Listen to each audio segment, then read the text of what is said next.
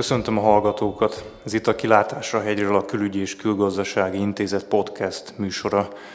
Én Gorecki Péter vagyok, az intézet munkatársa, és én fogom moderálni a következő beszélgetést. A mai témánkkal azt fogjuk körüljárni, hogy Magyarországon milyen beruházási környezet várja a gyártó cégeket, vagyis hogy mit jelent a Made in Hungary a külföldi cégek szempontjából. Beszélgető partnereim Kis Zoltán, az NCR Magyarország gyárigazgatója, illetve Pér János, a Cooper Vision Hungary Kft. ügyvezető igazgatója. Szervusztok! Először arra kérlek benneteket, hogy pár percben mutatkozzatok be a hallgatóknak, illetve beszéljetek arról, hogy milyen tevékenységet folytatnak az általatok vezetett cégek Magyarországon. Szervusz Péter Kis Zoltán vagyok. A mi cégünk az NCR Magyarország Kft. vagy NCR Magyarország Kft. ATM-ekkel, önkiszolgáló pénztárgépekkel, illetve ilyen point of sale terminálokkal, ennek a gyártásával és forgalmazásával foglalkozik. Hát ahol lehet minket megtalálni, az, hogyha az ember pénzt kivesz, akkor nyilván van a mi gépeinkkel zömében találkozik.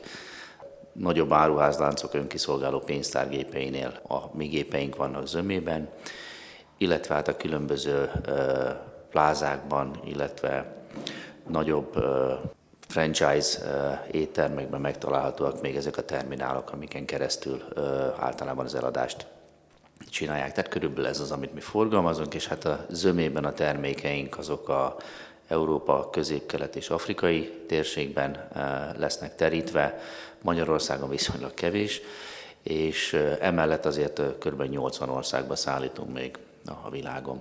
Szervusz Péter, én is köszöntelek, Per János vagyok, a Cooper Vision Magyarország Kft. ügyvezetője. A mi cégünk még Szalplan néven indult, 2007-ben kezdtük meg a tevékenységet, és kontaktlencsét gyártottunk, és gyártunk a mai napig is. Aztán 2014-15-ben a Cooper Vision megvásárolta szöröstül, bőröstül a Szalflont, és azóta a Cooper Vision keretein belül ugyanazt folytatjuk, amit eddig elkezdtünk. Termékeinket kizárólag exportra gyártjuk, száz százalékban külföldön, a világ összes országában szinte forgalmazza a Cooper Vision most már jelenleg 1200 dolgozóval dolgozunk, és a forgalmunk tavaly évben elérte a 18 milliárd dollárt, 18 milliárd forintot elnézést. Köszönöm a rövid bemutatkozást, és ugye ami a mai témánk szempontjából különösen fontos, hogy mindkét cég gyártó tevékenységet folytat Magyarországban. Úgyhogy kicsit merüljünk is el a hazai beruházási környezet részleteiben, hogy ti hogyan látjátok az egyes szempontokat. Kezdjük rögtön az adózásról. Ugye tavalyi évelején 9%-ra csökkent Magyarországon a társasági adókulcs, ez egyik legalacsonyabb rát Európában. Hát ti hogyan látjátok, mennyire ösztönzi ez az NCR-hoz és a Cooper Visions-höz hasonló cégeket, hogy többet fektessenek be Magyarországon? Ennek mindenképpen pozitív hatása van, főleg annak fényében, hogy az elmúlt években a keresetekben, ami egy nagy strukturális előnyt jelentett Magyarországon foly, gyártást folytató cégeknél, a költség tekintetében egy emelkedés, egy komoly emelkedés indult meg. Ennek egyfajta kompenzációja az adócsökkenés, tehát mindenképpen ez szerepet játszik a, a, az itt induló, jövőben induló cégeknek a választásában. A társasági adó csökkenés az, az valóban egy, egy kedvező hatást hoz, ugyanakkor a helyi iparüzési adó, amelyik ugye nem a nyereségre vonatkozó, hanem a teljes forgalomra, ez területenként nyilvánvalóan változó, és sajnos ezt a részét eléggé el tudja mosni. Tehát azt a, azt a pozitív hatást, amit a, a alacsony társasági adó okoz, összehasonlítva más országokkal, ez nagyjából így, így azt lehet mondani, hogy úgy egyensúlyban vagyunk, vagy, vagy éppen talán még egy picit kedvezőtlenebb is lesz a helyzet, emiatt nagyobb forgalomnál. És a másik oldalról viszont legalább olyan problémát jelent manapság a munkaerőt megszerezni. Tehát, hogy egyrészt fölment a, a, a bér, ami csak egy dolog, de emellett nem is nagyon lehet találni embert. Tehát ez a része. Nyilván mi próbáljuk ezt megoldani mindenütt, meg minden egyes gyártócég úgy, hogy ezt tudja, viszont hát nyilvánvalóan ezt ki kell gazdálkodni, és ez a kigazdálkodás ez egyre, egyre nehezebb, mert a béreknek az emelkedése az messze fölülmúlja azt a termelékenységi növekedést, amit el tudunk érni. Ezzel át is eveztünk arra a területre, ami a következő kérdésem lett volna, hogy rengeteget hallani és olvasni a sajtóban arról, hogy egyre súlyosabb probléma Magyarországon a munkaerőhiány, illetve ez nézőpont kérdés, hogy mennyire probléma, hiszen egyrésztről ez egy eredmény, hogy egyre csökken a munkanélküliségi ráta, ugyanakkor nyilván a Magyarországon termelő cégek számára ez egy nehézséget jelent. János, ti ezt hogy, vagy te ezt hogyan látod, a ti cégetek mennyire küzd ezzel a problémával? Jelenleg ez a legnagyobb gond valóban. Jó munkaerőt találni. Kezeket azt lehet mondani még mindig találunk, de képzett munkaerőt igen nehéz. Részben azért, mert egyre több cég keresi ezeket az embereket, és egyre könnyebben találnak megfelelő munkát. Nem kell nekik vadászni a munkáért, mi vadásszuk az embereket. Másfelől pedig az a tapasztalatom, hogy az emelkedő számú cégek mellett nem kapunk annyi új képzett embert a piacon, mint az annak idején elérhető volt. Amikor elindultunk, nem volt ilyen probléma, és azt is tudom mondani, hogy akiket akkor mi megtaláltunk, képzett embereket, azokat meg tudtuk tartani. Tehát ha ott elsősorban az a megtartó erő, hogyha ki tudjuk használni az ő kapacitásaikat. Hozzáteszem, szoktam mondani a külföldi partnereknek, hogy Magyarországra már ne jöjjenek, hogyha csak kezet akar, kezeket akarnak, képzetlen munkaerőt akarnak találni, mert az egyrészt nincs, másrészt egyre drágább, viszont még az agy az még mindig nagyon olcsó. Csak az a baj, hogy egyre kevesebbet találni kormány több intézkedést is bevezetett annak érdekében, hogy a munkaerő mobilitás növekedjen Magyarországon. Gondolok itt olyan példákra, hogy például 9 forintról 15 forintra emelték a saját gépkocsival munkába járáshoz járó támogatás összegét, vagy továbbra is adómentes marad a dolgozók elhelyezése munkásszállókon. Ti vállalataitok ezt mennyire tudják kihasználni ezeket az ösztönzőket? Hát én azt tudom mondani, hogy maga 15 forint is csak egy részét fedezi az autós költségeknek, tehát ez különösebben egy, nem egy, nyilván van egy nagy lépés, de azért nem egy olyan nagyon vonzó a mobilitásra. A másik oldalról a, a, a munkásszállóra egyre inkább rákényszerülünk mi is, mert egyre messzebbről lehet akár külföldön munkaerőt idehozni, és a külföldi munkaerő az, amelyikkel a, a János szavai elejére, hogyha kezekre van szükségünk, akkor már oda kell nyúljunk, vagy egészen olyan messze kell menjünk, hogy munkaerőt találjunk. Egyenlőre azt lehet mondani, hogy az alkalmazotti létszámot azt viszonylag egyszerűbb feltölteni, tehát azt még azért találunk. Bár őszintén szólva a nyelvtudás az egy, az egy érdekes dolog, mert uh, nyelvtudásban én, én néha megdöbbenek azon, hogy, hogy milyen uh, gyenge nyelvtudású emberekkel találkozik a, a bármilyen HRS, vagy egyáltalán olyan, olyan kollega, aki fejvadász, vagy akit keresünk hihetetlen mértékben megcsappant ez a nyelvtudás, legalábbis az én véleményem szerint, és az angolra gondolok elsősorban. Tehát angol nyelvtudású embert, aki úgy, úgy társadalmi szinten érvényesíteni tudja magát, vagy egy telefonkonferencián részt tud venni, vagy ki tudja fejezni magát, azt egyre nehezebb találni.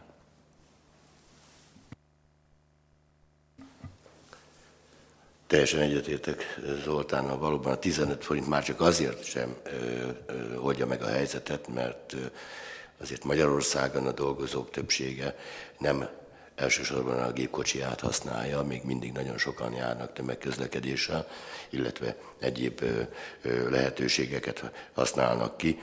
A mi elmúlt pár évünkben ötszörösére emelkedett az utaztatásnak a költsége. Most már olyan messziről is kénytelenek vagyunk embereket hozni, nyilván buszokat indítunk, ami már nekik sem hiszem, hogy megéri, hiszen utaznak naponta két-három-négy órát, ahogy azért, hogy letudják a napi penzumot, tehát tulajdonképpen fáradt emberekként érkeznek már a munkahelyre. Valóban itt egy jó megoldás lehet visszatérni a munkásszállás biztosítására. Mi ebben elkezdtünk egy új, az új helyzetnek megfelelő egy új elképzelést próbálunk megvalósítani. Építettünk egy 50 fős munkásszállást nem is olyan régen a városban, a közeli városban, és úgy néz ki, hogy ez, ennek két előnye van. Egyrészt nem kell őket utaztatnunk, sokkal kényelmesebben beérnek, hiszen 10 percre vannak tőlünk a munkahelyre. A másik előnye pedig a megtartó erő is nő. Tehát a fluktuáció, ami az elmúlt években jelentősen nőtt, az, azt ezzel kívánjuk megfordítani, hiszen a fluktuáció az irtatlan sokba kerül. Mindenkit be kell új embert tréningezni, és hosszú ideig tulajdonképpen nincs hatékonysága ezeknek a dolgozóknak, és legtöbbször sajnos, mielőtt igazában elkezdenének dolgozni, már tovább is állnak. Tehát azt hiszem az egyik megoldás mindenképpen a szállás lehetőségek biztosítása a jövőben duális képzési rendszer. Ugye ez az elmúlt éveknek egy fajta újdonsága volt Magyarországon. Mi a tapasztalatotok? Mennyire használható ki ennek az újfajta megközelítésnek az előnyei a ti cégeitek esetében? Mi tulajdonképpen valami hasonló programot már folytattunk. Tehát nálunk nagyon sok végzős diák utolsó évét ott töltötte, mint, mint gyakornok, vagy nem tudom pontosan milyen szót tudok rá használni, ami megfelelő erre és gyakornokként ott dolgozott a gyárban, és tulajdonképpen ez arra volt jó, hogy valamiféle minimális keresetet, kere, keresethez jutott, miközben ugye ott a, a tanulmányait elvégezte, adott esetben akár diplomatémát is tudtunk nekik adni. A másik oldalról viszont nekünk is jó volt, mert egyrészt valamilyen munkakörnyezetben tudtuk az utolsó éveit viszonylag olcsón támogatni, amivel ki tudtuk próbálni az illetőt, és ezáltal egy kész embert kaptunk, mire oda jutott, hogy végzett, és egy mérnöki pozícióba például be tudtuk rakni. Tehát mi ezt már használtuk korábban is. Így konkrétan még a duális képzésben még nem merültünk el, mondom, gyakorlatilag azért, mert nálunk ez a program már kvázi futott. Hasonló helyzet nálunk is.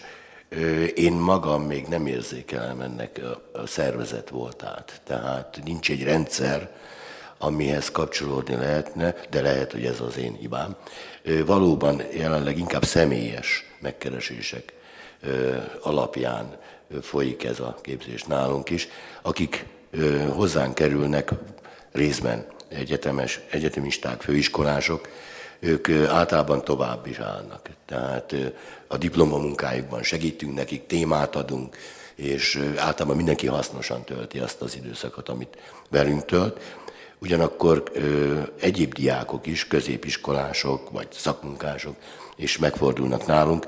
Nos, azt, ott az a tapasztalat, hogy ők közülük nagyon sokan visszatérnek a végzés után, vagy vannak, akik nyári munkára jönnek el hozzánk, és ő közöttük is igen sokan maradnak később nálunk, vagy jönnek, térnek vissza hozzánk. De amit mondom, jelenleg nem érzékelünk ennek a szervezett módja. Az iskolák, egyetemek, főiskolák vagy szakmunkásképzők nem keresnek bennünket. Nekünk kell vadászni továbbra is az ilyen kollégákra. Igen, ez is annyit hozzá tudok fűzni, hogy vannak egyetemek, ahol korábbi jó személyes viszony alapján vagyunk kiajánlva, talán így lehet fogalmazni, de nem szervezett keretek között és aztán a diákok közt persze szájról szájra terjed, és akit érdekel, az, az eljön és, és megnéz minket, és, és tény az, hogy ezekben a pozíciókban én nem tapasztalom a továbbállást, tehát azért 60-70 százalék azoknak az embereknek itt marad a végzés után is. Az tény, hogy esetleg két-három év múlva van, aki továbbáll, tehát két-három olyan főről már én is tudok, aki mondjuk hogy külföldre elment dolgozni, hát ugye ezzel mi nem igazán kívánunk versenyezni itt, itt helyben. Sok szó esik mostanában a robotizációról, automatizálásról, a technológiai fejlődésről, ugye ezt összefogló néve mostanában ipar 4.0 néven divatos emlegetni, hogy ti hogyan látjátok a saját esetekben, a ti cégeitek esetében, ez inkább lehetőség, kihívás, vagy, vagy mindkettő? Ez nem csak lehetőség, de számolni kell vele mindenképpen. Tehát éppen a kereslet növekedése kényszeríti a hatékonyság növelését. nem maradhatunk a piacon, hogyha nem nő a hatékonyság a, a gyártásban. Ez érvényes akár a Cooperen belüli versenyre, de érvényes az egész piacon való részvételben.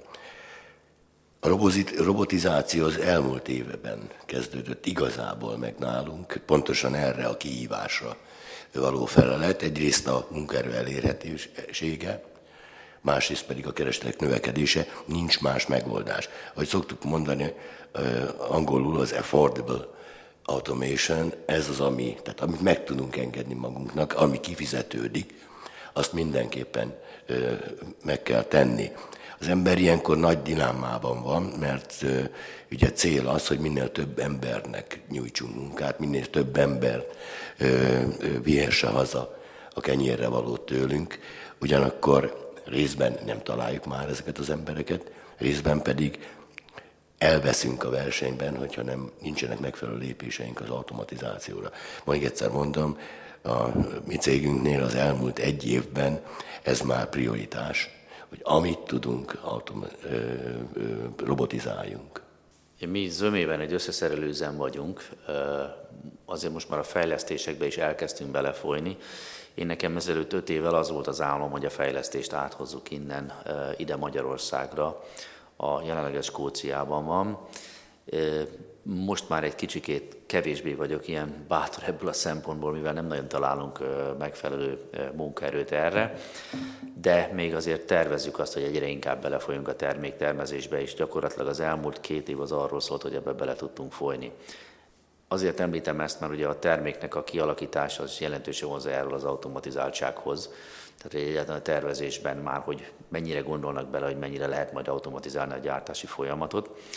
És nálunk a termék az egy jelentősen testre szabott termék, és ugye automatizálni leginkább azt éri meg, ami e, ismétlődő folyamat, és mindig ugyanazt kell csinálni. Hát ez nálunk ez egyelőre e, minimális, kisebb folyamatoknál próbáljuk ezt segíteni, illetve ha más nem, akkor azzal, hogy dolgozunk a munkakörnyezetében valamilyen gépet, amivel esetleg e, hatékonyabban tud dolgozni, emberrendezéseket, szerkezeteket próbálunk adni nekik, és hát nézzük azokat a, a, a, a lépéseket, amik ismétlődőek, és mindegyikre, e, mindegyik folyamatra jellemzőek, azokat megpróbáljuk robotizálni. Még egyszer mondom, gyakorlatilag abba fut bele az ember, hogy a robotizáláshoz kell egy volumen, meg kell az, hogy ismétlődjön, mert különben nem térül meg. Tehát néztünk mi is bizonyos folyamatoknak a robotizáltá, vagy automatizáltá tevését. Egyszerűen olyan variancia van benne, hogy meg lehet csinálni, mert mindent meg lehet csinálni, csak a munkaerővel sokkal jobban járunk. Még annyit tennék hozzá, hogy én ezt mindenképpen egy pozitív spirálnak ö, tekintem, hiszen ha automatizálunk, az, az olyan a, ö, berendezéseket üzemeltetni, nyilván magasabb képzettség kell. Tehát ahhoz, hogy ezek menjenek, képeznünk kell a dolgozókat, ami mindenképpen haszon, haszon a dolgozónak, haszon nekünk is, hiszen a hatékonyságunkat tudjuk növelni, illetve a dolgozónak ez egy újabb pozitív üzenet, hogy érdemes nálunk dolgozni, hiszen a tudás szintje fog nőni, amit akár nálunk, akár az életébe bárhol máskor hasznosíthat. Tehát automatizálni ilyen szempontból mindenképpen egy pozitív folyamat. Zoli említetted, hogy próbáltál már fejlesztési folyamatokat is a magyarországi telephelyre hozni, illetve János, te is céloztál már arra, illetve említetted, hogy ne az a cég jöjjön most már Magyarországra, aki kezeket akar, hanem aki agyat keres. És úgy gondolom, hogy ez a következő évtizedben a legnagyobb kihívása beruházás ösztönzési szempontból Magyarországon, hogy hogyan tudunk egyre magasabb hozzáadott értékű tevékenységeket idehozni. Ti hogyan látjátok ennek az esélyét, és most nem csak a ti vállalatokra vagy vállalatcsoportotok életére gondolok, hanem Magyarország egészére nézve. Amit én, amit én látok azt, hogy azok a cégek, akik már itt vannak Magyarországon, és egyetemekkel tudnak szerződéseket, akár tanulmányi szerződéseket, akár képzési programokat létrehozni, azok sokkal inkább hatékonyabban tudják ezt a fajta képzést vagy nem is tudom, hogy fogalmazzam, nem is a képzést, hanem a, a tevékenységet idehozni Magyarországra és ezt fejleszteni. Cégneveket hadd ne említsek ebből a szempontból.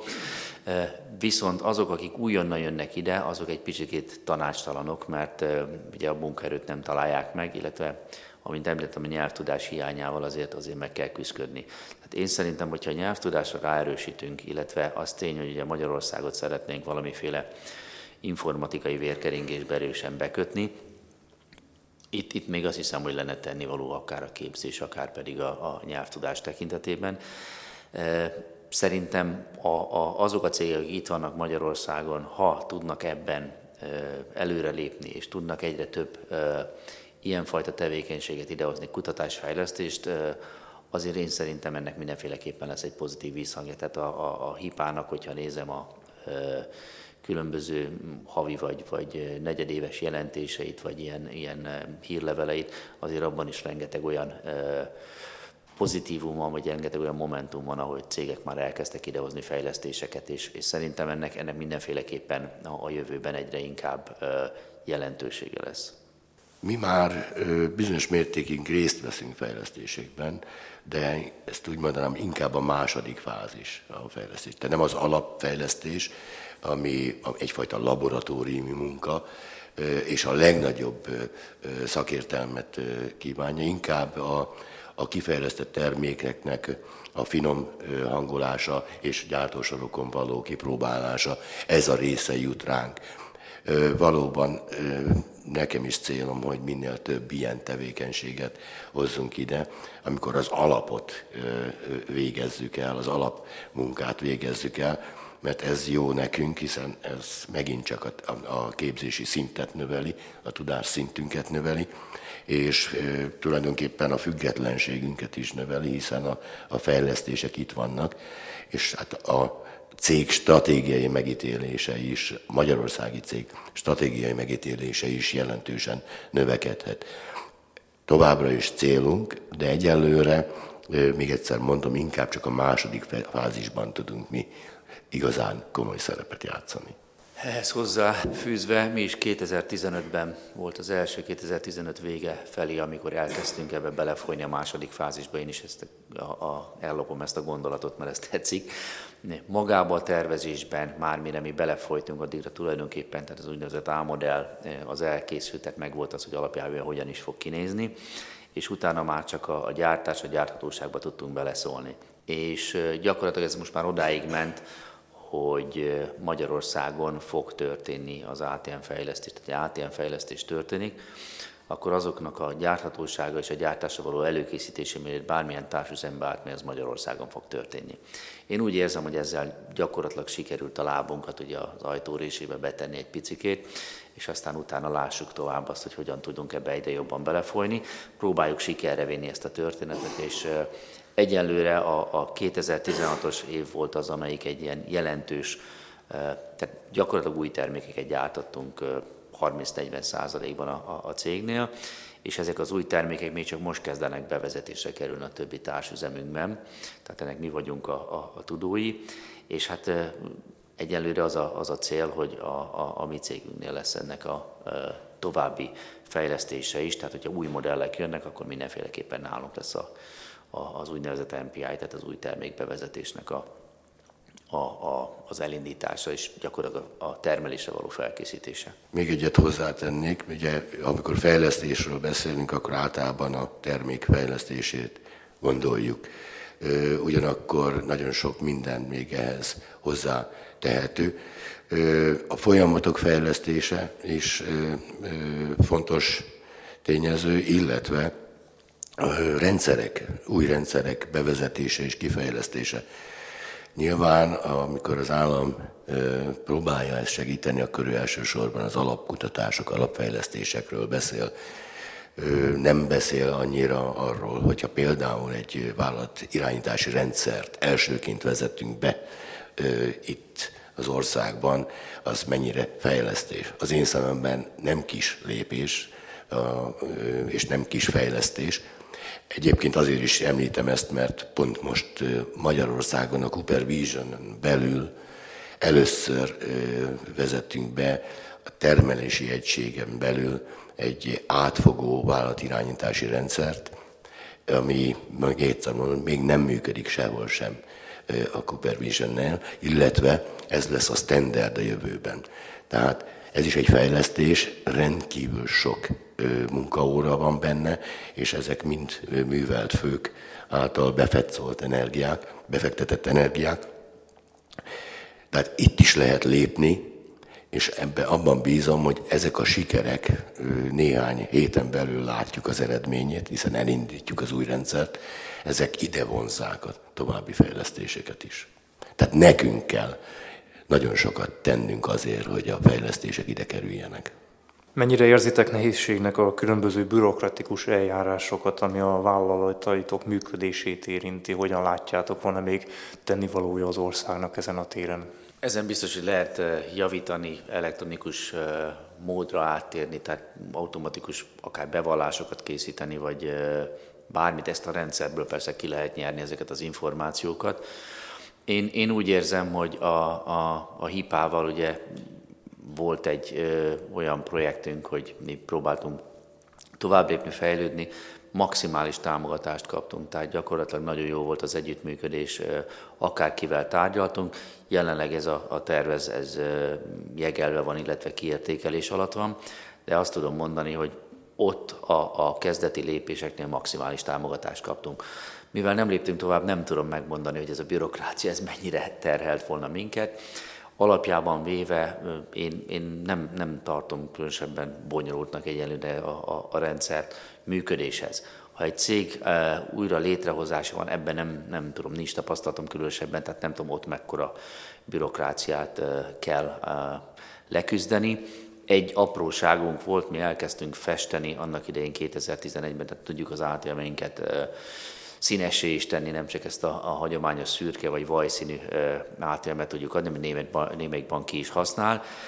Ott 6 vagy 8 hónapig tartott, míg az engedélyt megszereztük, mert az önkormányzattal nem, nem tudtunk dűlőre jutni azt, hogy ki az engedély létrehozásának a felelőssége, és gyakorlatilag be kellett vonjunk az MCSEM-től a, a, az a hipán keresztül mindenkit, aki elmagyarázta, hogy hogyan működik a rendszer, és onnantól fogva gyakorlatilag egy hónapon belül megkaptuk.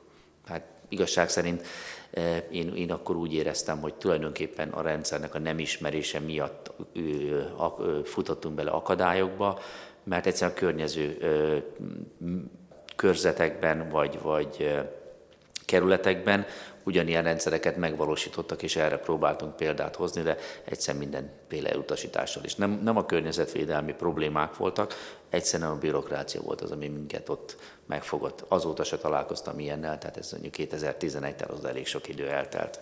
A mi kapcsolatunk a hipával, illetve amikor még elindultunk az ITDH-val, abszolút pozitív. Tehát főleg az indulás időszakában rengeteg segítséget kaptunk, folyamatos kapcsolatban voltunk egymással, és azt kell mondjam, hogy a későbbiek során is egyrészt elnyertünk egy beruházási szakaszra egy EKD támogatást, ami egy, kitette az 5%-át tette ki a beinvestált összegnek. Azt tudom mondani, hogy az elszámolásoknál rengeteg papírmunka, rengeteg munka volt, tehát az egy kicsit bürokratikus volt, ugyanakkor ennek maximálisan próbáltunk megfelelni, és sikerült is. Egyébként nem érzem én, mint vállalatvezető, a bürokrácia nyomását tevékenységükben nem tapasztalom. Tehát a hétköznapjainkon, még egyszer, akár az, a hipával való kapcsolatban nincs bürokratikus vonal, tehát bennünket ez nem tart meg vissza semmitől. Említetted János az egyedi kormány döntéssel nyújtozó támogatást, tehát hogy korábban pályáztatok rá. Hogyan értékelitek úgy általánosságban a hazai támogatási rendszert? Mennyire ösztönzi külföldi cégek új magyarországi beruházásait? Mindenképpen pozitív hatással van a döntésekben. Annak idején, amikor a Southland, mint Southland elindult, és lévén, hogy egy családi cégről beszélhetünk, ez jelentős mértékben hozzájárult. Én azt hiszem, hogy bár az ember elgondolkodik, hogy a legtöbb külföldi vállalat ugye általában jó anyagi háttérrel rendelkezik. Mit segít ezen a kicsi magyar államnak a, a, a segítsége? Minden, a szalfron nem volt nagyon eleresztve anyagiakban, tehát nála mindenképpen. A kisvállalatoknál egész biztos vagyok benne, hogy, hogy ez nagy segítség. Tehát úgy gondolom, hogy erre is kéne fókuszálni, hogy a, a kisvállalatoknál legyen ez egy könnyen elérhető támogatás. A nagyvállalatoknál érdekes módon ugyancsak érdekes, tehát számít, talán olyan szempontból is, hogy, hogy kapcsolatban vannak az állammal, már a tárgyalások folyamán, ami nekik nagyon fontos.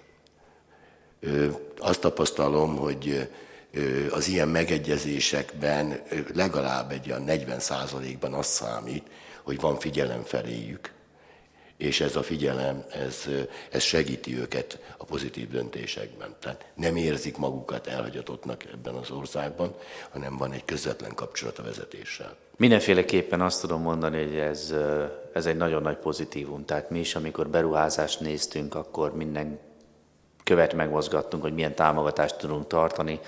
Kint magas szinten találkoztak a, a külgazdasági minisztériumnak a képviselőivel ki New Yorkban, utána később itt Magyarországon is találkoztak a, a, a vezetőink, és mindenféleképpen próbáltak valamiféle partneri együttműködést találni. Ugye az EU direktívák miatt viszont ugye ez nem tudom mennyire alkalmas kisvállalatokra, mert elég nagy a beruházási minimum küszöb, amit ugye meg kell valósítani ahhoz, hogy az ember támogatást kapjon. Ha ezen lehetne csökkenteni, szerintem ez, ez, még, ez még sokat jelenthetne, és sokkal inkább a, a kis és középvállalatokat jobban tudná támogatni. Tehát nagy beruházásnál nagy vállalatoknak az ideköltözését mindenféleképpen támogatja.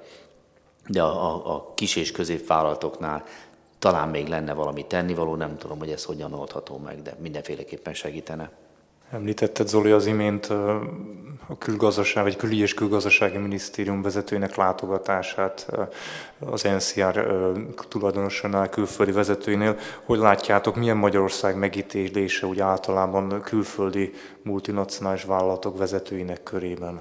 Igazság szerint a, a, az itteni teljesítmény az, ami meghatározza az ő, ő látásvilágukat. Tehát nem, nem igazán különösen Amerikában nem igazán jutnak el a magyar hírek, vagy a magyarországi politikai hírek különösebben, ők csak azt látják, amit ez a cég véghez a cég teljesít.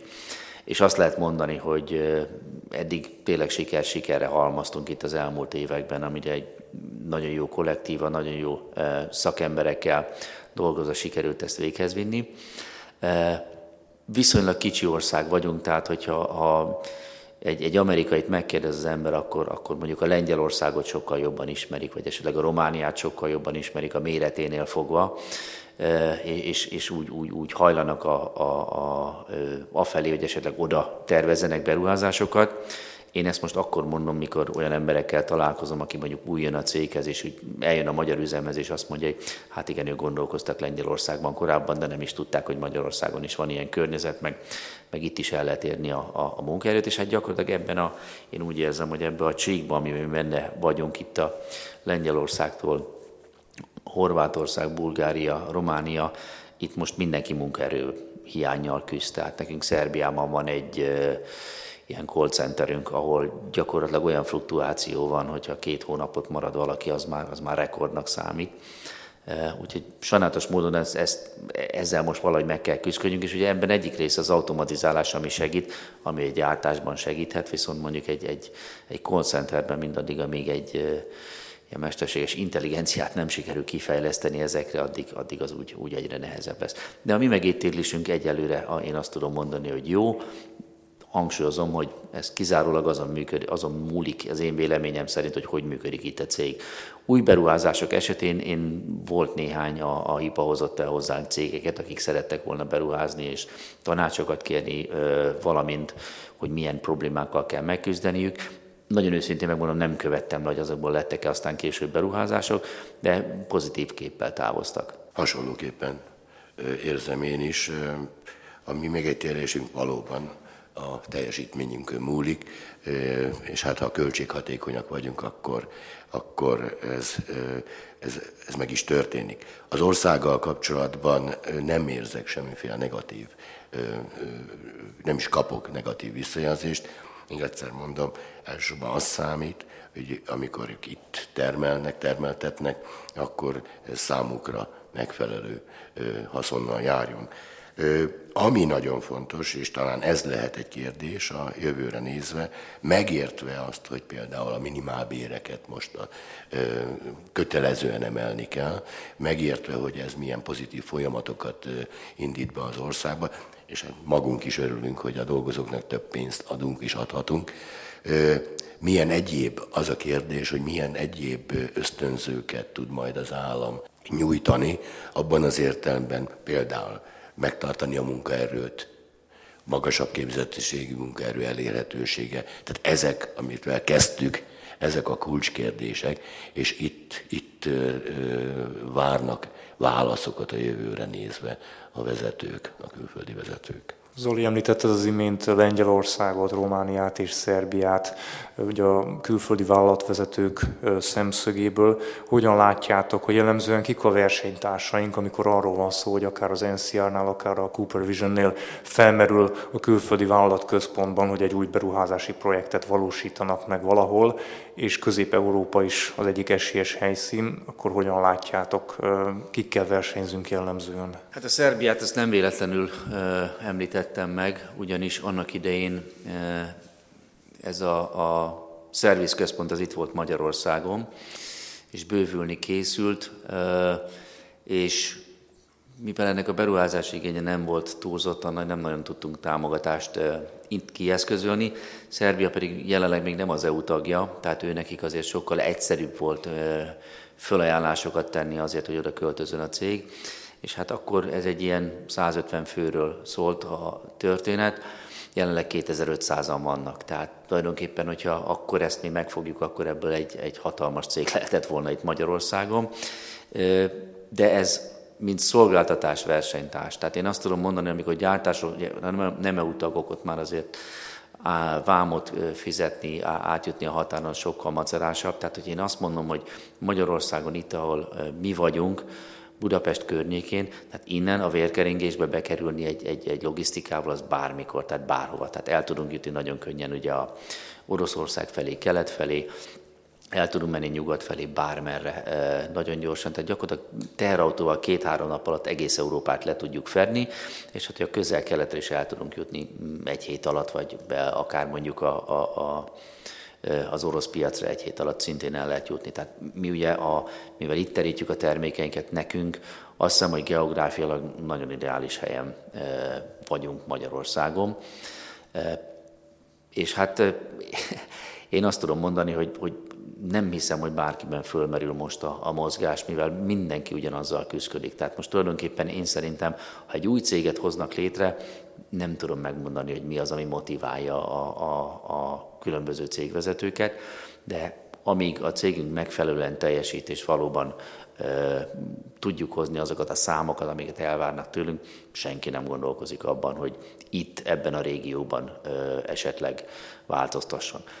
Az, hogy a, a távol-keleti részekre elmenni, Kína az, az, az már egy érdekesebb történet, ők már, már azért elkezdtek drágábbak lenni, tehát már annyira nem, nem hatékonyak, viszont az India az egy, az egy, az egy olyan dolog, ahol, ahol a munkaerő az annyira olcsó, hogy, hogy ővelük azért elég nehéz még megküzdeni.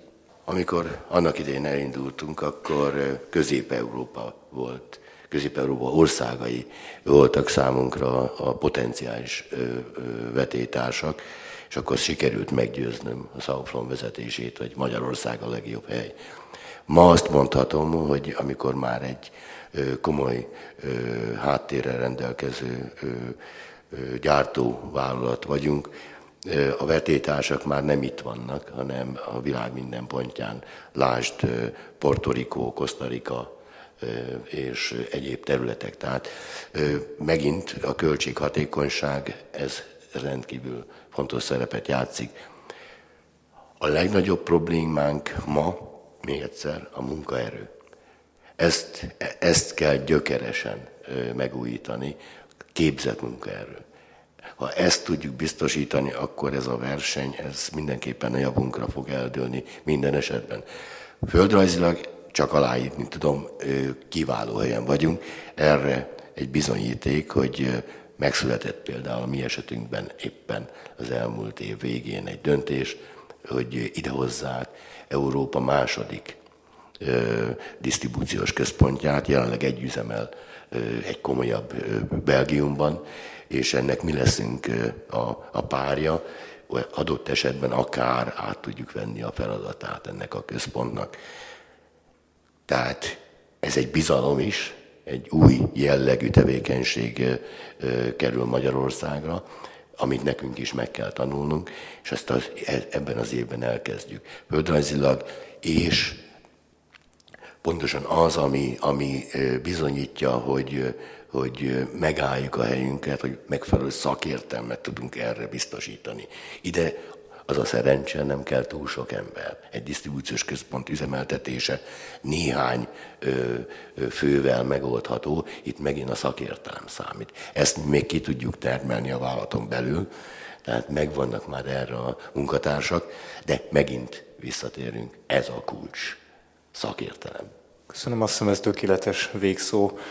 Szeretném megköszönni vendégeinknek, Kis Zoltánnak és Pér Jánosnak, hogy elfogadták a meghívásunkat és megosztották velünk gondolataikat a magyarországi beruházási környezetről, és egy segítségükkel bepillantást nyerhettünk a külföldi gyártócégek magyarországi működéseinek rejtelmeibe. Hallgatóinknak is köszönöm a figyelmet, a moderátor Korecki Péter volt. Önök a Kilátása helyről a Külügyi és Külgazdasági Intézet podcast műsorát hallották. Kövessék nyomon adásainkat a jövőben is.